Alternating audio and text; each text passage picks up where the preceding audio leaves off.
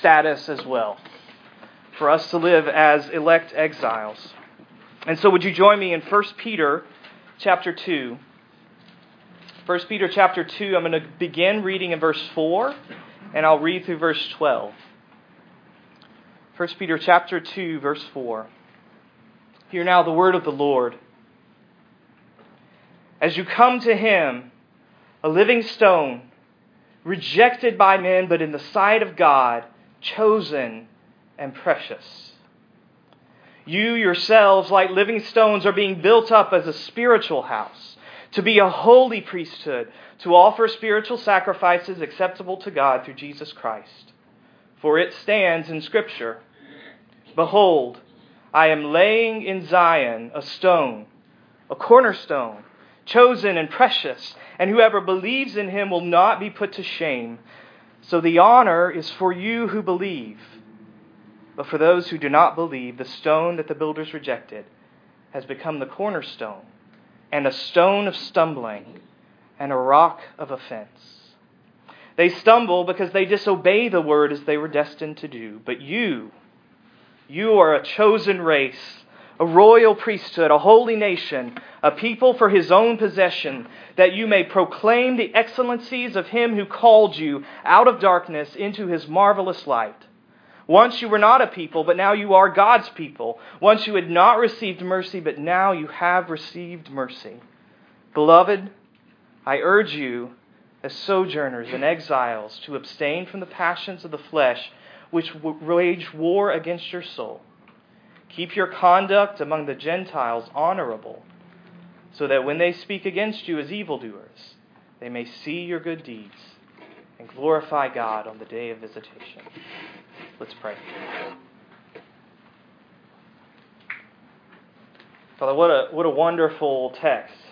There are words here that have beauty and power uh, that are stunning and incredible. And we pray that you would awaken us to that. Because some of these words are familiar. Some of us have been around the church a while or, or been around religion a while, and we've heard them a lot, and they cease to, to grab our attention, to capture our imaginations. And we pray that that would not be the case this morning. We pray that by the power of your Spirit, we would be captured by these words. We would be captured about the truth of who we are in Jesus Christ. That we would be formed and shaped to image what this text talks about. That will only happen by the work of your Holy Spirit. And so we ask for that. May He open our eyes and our ears and our hearts to receive the living Word like a seed and to be transformed by it. We pray it all in Jesus' name. Amen. I want to talk about us this morning. And by us, I mean Centerpoint and the church in general. And there's a problem with that topic because our culture tends to take religion and spirituality and put it in the realm of the individual. So that if we go to church, we go to church to hear about me and my relationship with God. Christianity has come, become this offer of, in the words of Depeche Mode, covered by Johnny Cash, the offer of your own personal Jesus.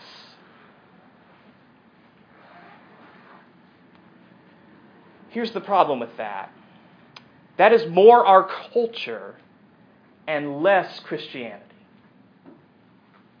Historic Christianity says that to belong to Jesus is to belong to his people, his community, the church. So Christianity does involve the individual, it involves the personal, but it can never be limited there. And if it is, it ceases to be Christianity in any recognizable biblical sense. Christianity is not just you, it's y'all. It's not you and your relationship with God, it's all y'all and y'all's relationship with God. Oh, you notice how Peter talks in this passage that we just read? He speaks in plural and collective language. Stones, living stones. A race, a clan, a nation. Not priest, but a priesthood. Not persons, but a people.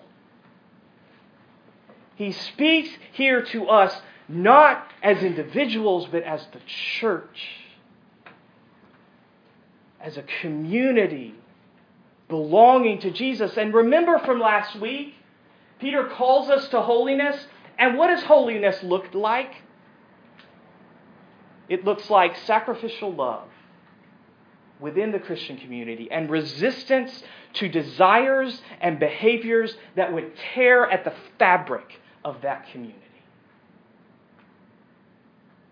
Remember that he is helping us to deal with the pressure, with the tension of belonging to God in a world that has rejected and attempted to replace God. And one of the ways he does that, one of the main ways he helps us, is to create solidarity around a communal identity. He says, as you belong to God, you belong to God as a group, as a community. And so I want to talk about us this morning. And yes, this is family talk. If you're not a Christian and you're here this morning, um, you are welcome to listen in because you will hear us talk about what is essential to our faith. If you don't belong to Centerpoint, this, this applies as much to the congregation to which you do belong. But I want to talk about us this morning. I want to come to this passage and I want to ask a couple of questions about the church. I want to ask a couple of questions about Centerpoint. First, who are we? And second, why are we? Who are we and why are we? First of all, who? this passage overflows with labels. And they are labels that Peter has plagiarized. He has plagiarized the Old Testament. He's ripped off these titles that were given to God's people, the nation of Israel. These titles of dignity and worth and honor, holy nation, royal priesthood, elect, chosen. And Peter takes these labels and he attaches them to us. He says, That's you. Now, why can he do that? Why is it okay for him to plagiarize the Old Testament and talk about us? Well, first of all, understand where these labels come from, where they flow from. They flow from an image that he uses in verse 5. He says, You are living stones, built up into a spiritual house. This is the image of the temple. Remember the temple in the Old Testament. It was the place of God's unique presence. It was the way that God lived with his people. And understand that's why they could bear all these titles of dignity and worth. That's why they could be called chosen. That's why they could be called holy. That's why they could be called treasured. It was because God had chosen to make his home with them through the structure of the temple. And Peter says, this is remarkable. The remarkable message of Peter to us is not only are you God's people, but you are God's people because you have become God's temple. As your lives are connected, as they are built together, church, God lives there. God lives in the connection of the church. So, who, who are we? We are the dwelling place of God. Centerpoint, we are where God makes his home. And because of that, we can be called holy and chosen and treasured. But still, how can he say that about us? Doesn't he know us? I mean, by most standards, we're not that impressive. I mean, how can he say these incredible things about us that we are the dwelling place of God? How can he say that? Verse 4 You are living stones because of the living stone. You are made into the temple by being connected to the one, to Jesus, who called himself the temple, and through his death and resurrection became the foundation of a new temple, the place where God lives. He can call us the dwelling place of God because Jesus died for us, because Jesus rose for us, because Jesus has poured out his Spirit on us. Peter doesn't give us dignity. He doesn't give us this honor because we're awesome, because we're amazing. He gives us this honor because of what Jesus has done for us. In Jesus, we become the dwelling place of God. And we bear these titles of incredible dignity and worth. That's who we are. You know the Taken movies? I think we're on the third one now. I haven't seen the latter two, but I did see the first one on an airplane. Is that story, right? The story of a of a, a dad and daughter, kind of an estranged relationship. Daughter gets cab, gets kidnapped. Dad puts the hurt on a lot of people in order to rescue daughter and bring her back. Right? I, I mean, in some ways, that that movie is is just sort of a, a male fantasy of being a hero, right? But, but at another level, it's, it's, it's the story of, of a relationship that is transformed because the daughter is so precious that the dad would go to extreme lengths to get her back. That's our story. That's the church's story. That is Centerpoint's story. Once we had not received mercy. We were alienated from God, estranged from Him. But we are so precious to Him that He would move heaven and earth to get us back. Not only that, we are so precious to Him that He would give His Son not to kill, but to be killed. So that we could belong to Him not only that our relationship would be reconciled to Him, but so that He could make His home with us. So that we could become the dwelling place of God. Centerpoint, will you let this lift you today?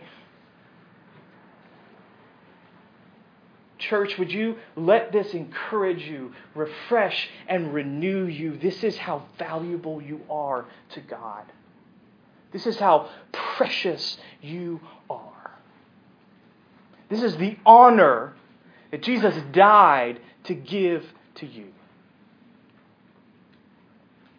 But as you let it encourage you, would you also let it challenge you? Because if Jesus valued the church that much, how, how should we value the church?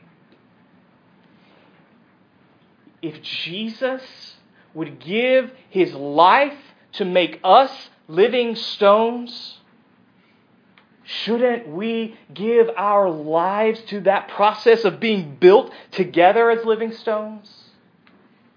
If God would go to such extreme lengths to dwell with us, how precious should the church Now, that is not to say that the church is this wonderful place of, full of nice and happy people who always treat you kindly. Because it's not. Listen, the church is a mess. The church is a mess because it's full of people who are a mess. Chief among them, your pastor. Okay? And some of you sitting in this room, you have been hurt, you have been harmed by the mess that is the church.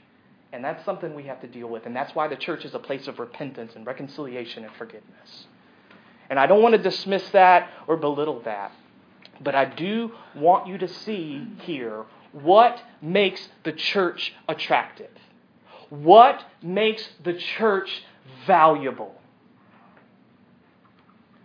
Is it that she is effective? Is it that she is full of wonderful people that you like? Is it that she has amazing, powerful programs and events? What makes the church valuable? It's the living stone. It is Jesus. It is what He has done. It is what He has given that creates the beauty of the church.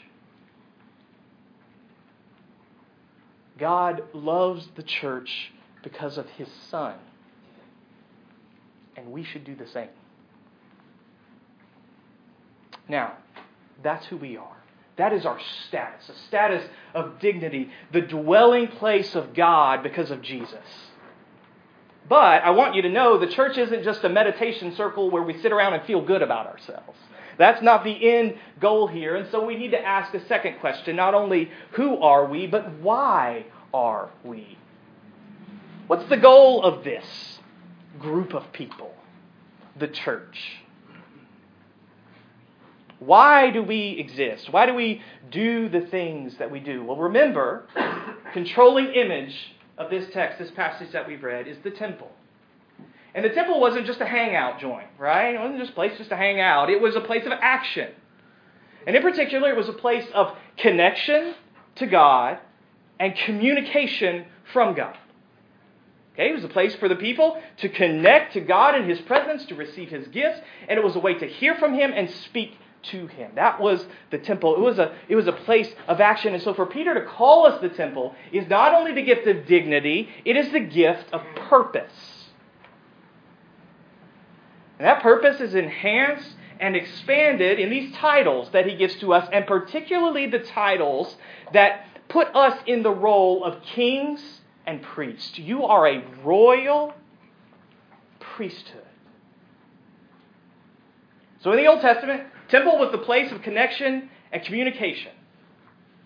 The kings and priests were people of connection and communication. These roles, these people in these roles were to connect God's people to God. They were to help communicate who God is, what He wants, what He desires from His people. That was their role. And Peter says that's your role. You are to be not only the dwelling place of God, but you are to be a place of connection and communication. And understand that in the Old Testament, the goal of the kings and the priests wasn't just that the people would know God. The end goal is that the people would become kings and priests to the whole world. That God's people in their life would be a way that the nations would come to know God. And so the prophet Isaiah says, What's the end goal of all of this that God is doing? It is so that you would become a light to the nations. So the people from all over the world would stream from the ends of the earth to the place of God's presence and worship Him and know His ways. That's why we are. That is our goal. Why are we? Verse 9. You have all of these distinguished titles so that you may proclaim the excellencies of Him who called you out of darkness into His marvelous light. Verse 12, because of who you are, live in such a way that even the people who hate your faith in the end will have to glorify God. We exist not only to enjoy the honor of being the dwelling place of God, we exist so that through us, God can display His honor to the world.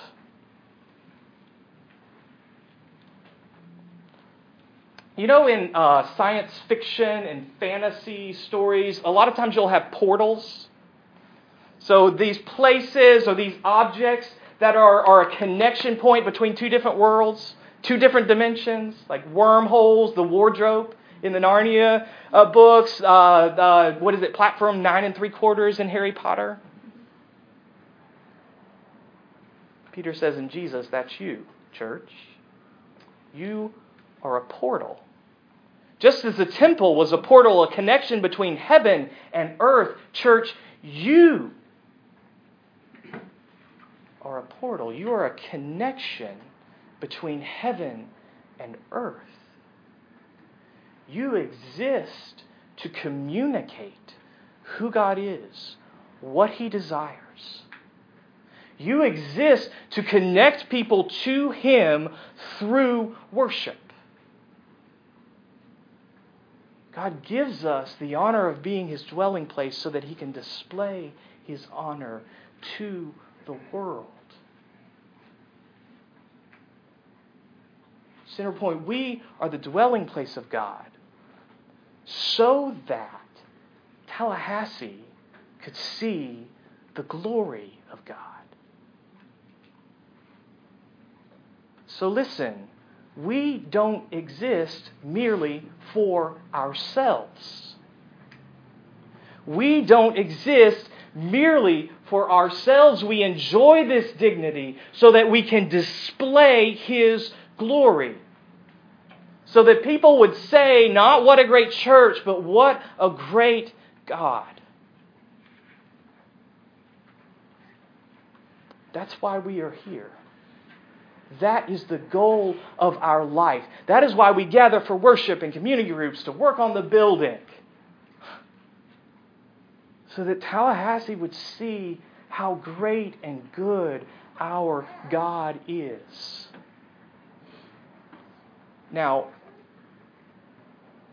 the temptation of that is to think, oh, wait, okay, so, so now we need to do something really impressive. Now we need, now we need to, to, to, to, build something really huge and, and something really beautiful. Now, because we, because we have to be for the glory of God, but remember, what's the, what's the message of the gospel? God displays his glory in weakness. He builds his temple on the stone that the builders looked at and said, that's not, that's not worthy. worthy. Throw it to the side. The stone that was rejected, that is what God founds his temple on. So we are called to live in the weakness of the gospel, trusting in Jesus and what he has done, and in the life that he produces in us. And through that, God will display his greatness to the world. And this means, Centerpoint, that we cannot withdraw we cannot withdraw from our culture, from our city, from our neighborhoods. There's a tendency within the church to say, hey, the culture is going to hell in a handbasket. Let's pull out and create something separate. But please remember, Peter is talking to people who live in a culture that is more hostile to the Christian faith and to the values of Christianity than our culture is. And Peter doesn't say run. He says, stay. Remain in that tension with words and lives that communicate how good our God is. I took a walk around Cascades Park this week, and there, there's a great view as you're walking around the edge of it of downtown Tallahassee. And really beautiful. You can see FAMU up on the up on the hill, the Capitol building, the Department of Education, hints of FSU's campus. Really beautiful view. And I looked at that and I noticed something. Do you know what is in the middle of that vista? The Green Derby. this odd building where we sit this morning sits in the middle of all of that. And I thought, there it is. There's the sermon. There's a perfect visual parable of what we should be as the church in the middle of a world that is full of darkness, shining with the light of the gospel. Maybe not impressive by the world's standards, but built on Jesus, the dwelling place of God, so that he can display his glory to the nations. Let's pray. Father, what a high calling you have given to us. And so, as we hear it and as we feel its weight, we also feel a deep gratitude for what Jesus has done for us. We're not worthy to be called a holy nation. We're not worthy to be called a people whom you treasure, a people whose purpose is to display your glory. We can feel our weakness, our inability to do that. And so we cast ourselves on the living stone we rest ourselves on Jesus and what he has done for us. Would you encourage us with who we are? Would you fill us with a passion for your church so that we would give ourselves to each other and to this call that you have given to us? And Father, yes, would you make us a people who proclaim your excellencies. We long for that, and we ask that your Spirit would produce that here at Centerpoint. But not just Centerpoint. We ask that you would produce that in your church throughout Tallahassee. Uh, we think of our friends at Wildwood, at Four Oaks, at Door of Hope, at Downtown Community Church, other congregations that we have connections to throughout this city. We long to see your church shine with the beauty of the gospel so that our city and our world would see how good you are, that they would worship you. Would you do that? We pray it all in Jesus' name. Amen.